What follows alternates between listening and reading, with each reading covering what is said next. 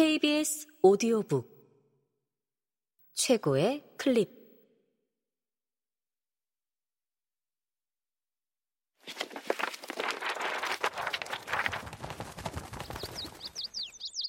KBS 오디오북. 사회성이 고민입니다. 저자 장대익. 성우 김봄 읽음 문화와 심리의 관계를 연구해온 사회심리학자에 따르면 동아시아 문화권 사람들은 타인과의 관계를 통해 자기를 규정합니다. 다시 말해 혈연, 지연, 학연이 자신을 규정하는데 중요한 요소라는 것입니다. 자신을 누군가에게 소개할 때 제 부모님은 뭐 하시는 분이고 저는 어디 출신이며 학교는 어디를 나왔고 직장은 어디를 다니고 있습니다. 라는 식으로 이야기합니다. 자신을 독립적 특성이 아닌 관계와 소속으로 규정하고 있는 거죠. 사회 심리학에서는 이것을 상호의존적 자기 개념이라고 합니다. 반면 자기 자신을 더 독립적으로 규정하는 문화도 있습니다. 이 문화에서는 자신을 규정하는데 친지, 고향, 직장 등이 먼저 등장하지 않습니다. 대신 저를 소개하죠.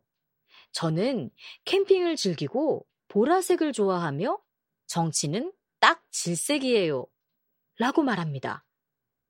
타인과의 관계를 통해서가 아니라 자신이 좋아하고 싫어하는 것들을 통해 자신을 규정하는 식이죠. 이것을 독립적 자기 개념이라고 합니다. 물론 이것은 문화적 차이에 대한 이야기이지 문화적 우열을 논하는 게 아닙니다. 오히려 더 흥미로운 질문은 왜 이런 차이가 발생했는지입니다. 어쩌면 우리 사회는 관계에 민감해야만 생존이 더 쉬웠던 환경이었고, 서양 사회는 개인의 욕망에 더 충실해야만 생존하기가 더 쉬웠던 환경이었는지도 모릅니다. 사회 심리학자들도 처음에는 자기 개념에 대한 이런 차이가 단순히 동서양의 사상과 문화 차이에서 온 것이라고만 생각을 했는데 최근에는 농경 방식의 차이 때문이라는 주장도 있습니다. 예컨대 중국의 양쯔강을 경계로 약 천년간 쌀 농사를 지어온 남쪽 지역과 밀 농사를 지어온 북쪽 지역의 경우 쌀 농사 지역 사람들은 더 집단주의적인 반면 밀농사 지역 사람들은 더 개인주의적이라는 사실이 밝혀졌습니다. 왜 그럴까요?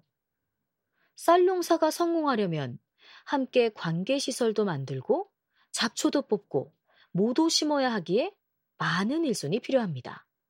반면에 밀은 약간 춥고 건조한 기후와 비옥한 토양만 있으면 쌀 농사에 비해 손이 덜 갑니다.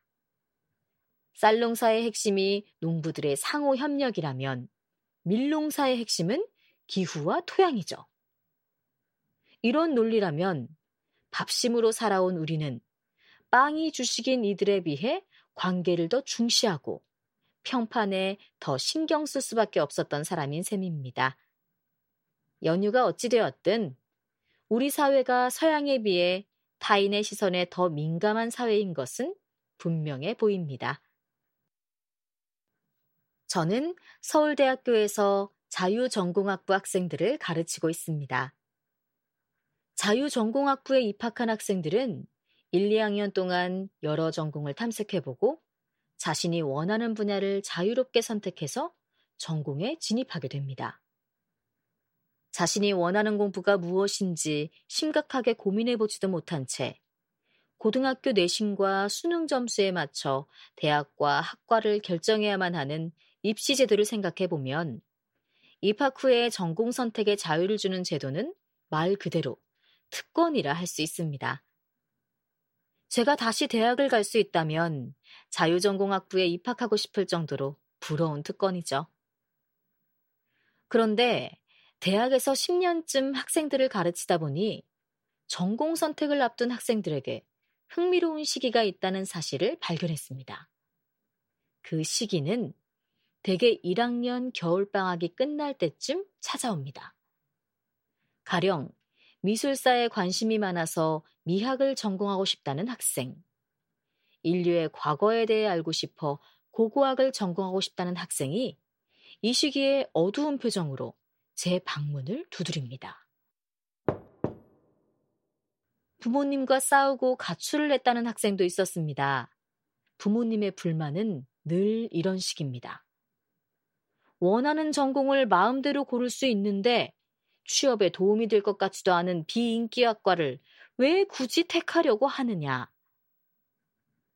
가출하면서까지 전공을 쟁취하는 학생은 드물지만 부모님이 원하는 인생을 대신 살기로 결심하는 학생은 덜어 있습니다.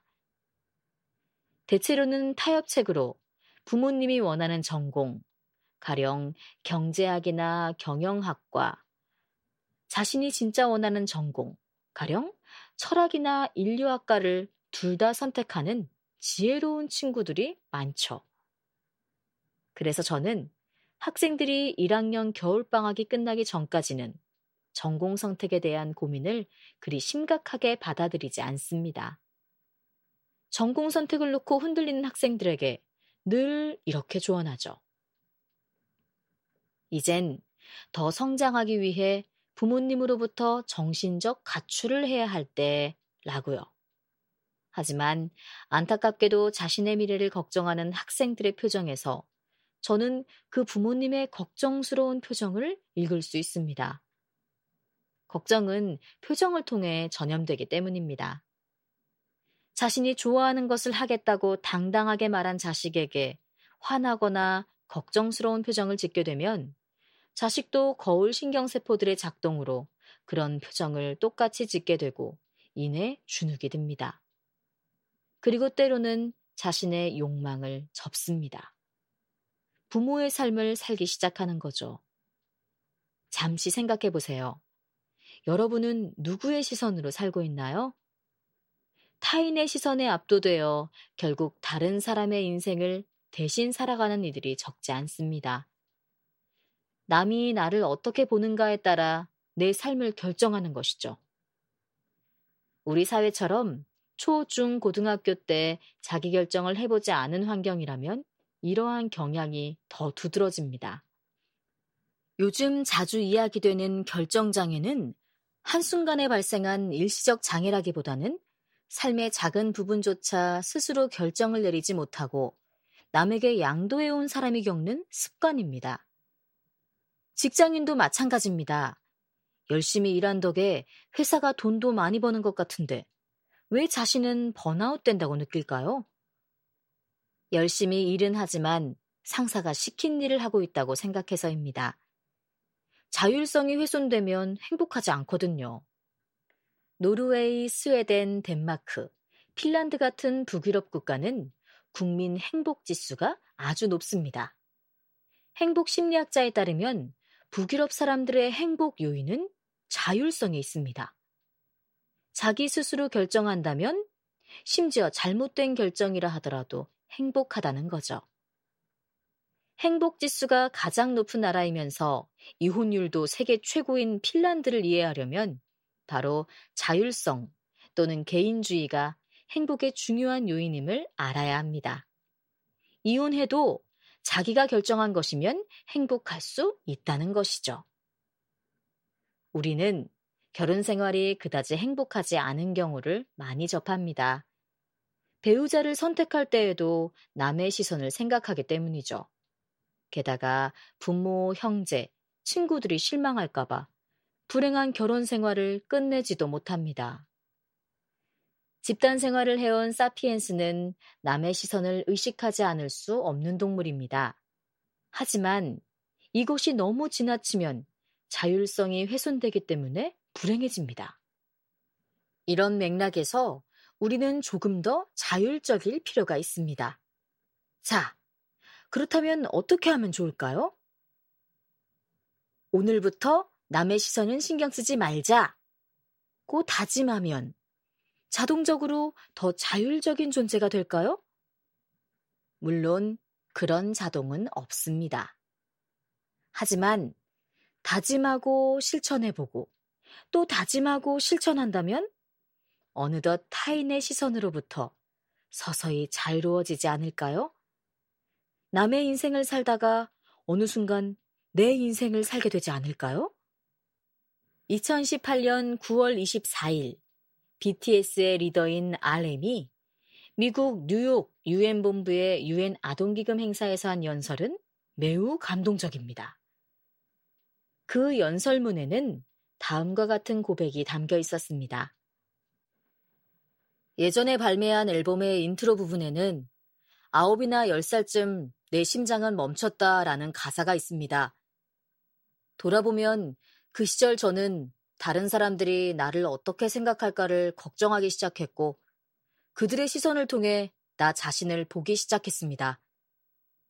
밤하늘과 별을 올려다보는 것을 멈췄고 꿈꾸기를 중단했습니다. 대신 다른 사람들이 만들어 놓은 틀에 나 자신을 밀어 넣으려고만 했습니다. 이내 제 자신의 목소리는 전혀 들리지 않았고 다른 사람들의 목소리를 듣기 시작했습니다. 아무도 저의 이름을 불러주지 않았고 저 또한 그랬습니다.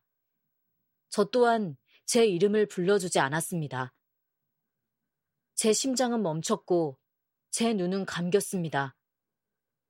이처럼 저와 우리 모두는 우리의 이름을 잃어버렸습니다. 우리는 유령이 되었습니다. 하지만 저에게는 안식처가 있었는데 그것은 음악이었죠. 제 안의 작은 목소리가 이렇게 외쳤습니다. 일어나, 네 자신의 목소리를 들어봐. 모두에게 칭찬받고 싶고 누구에게나 좋은 평판을 얻고 싶은 분이 계시다면 그것은 불가능한 미션이라고 말씀드리고 싶습니다. 우리는 서로를 평가하는 기준들이 다르기 때문입니다. 그 위대한 예수도 자신의 동네에서는 환영받지 못했다고 하지 않습니까? 그러니 남에게 피해를 주지 않는 선에서 적극적으로 자신의 삶에 자신만의 색깔을 입히는 게 중요하다고 생각합니다. 여러분의 인생 극장에서 주인공은 관객이 아니라 여러분 자신임을 잊지 마십시오.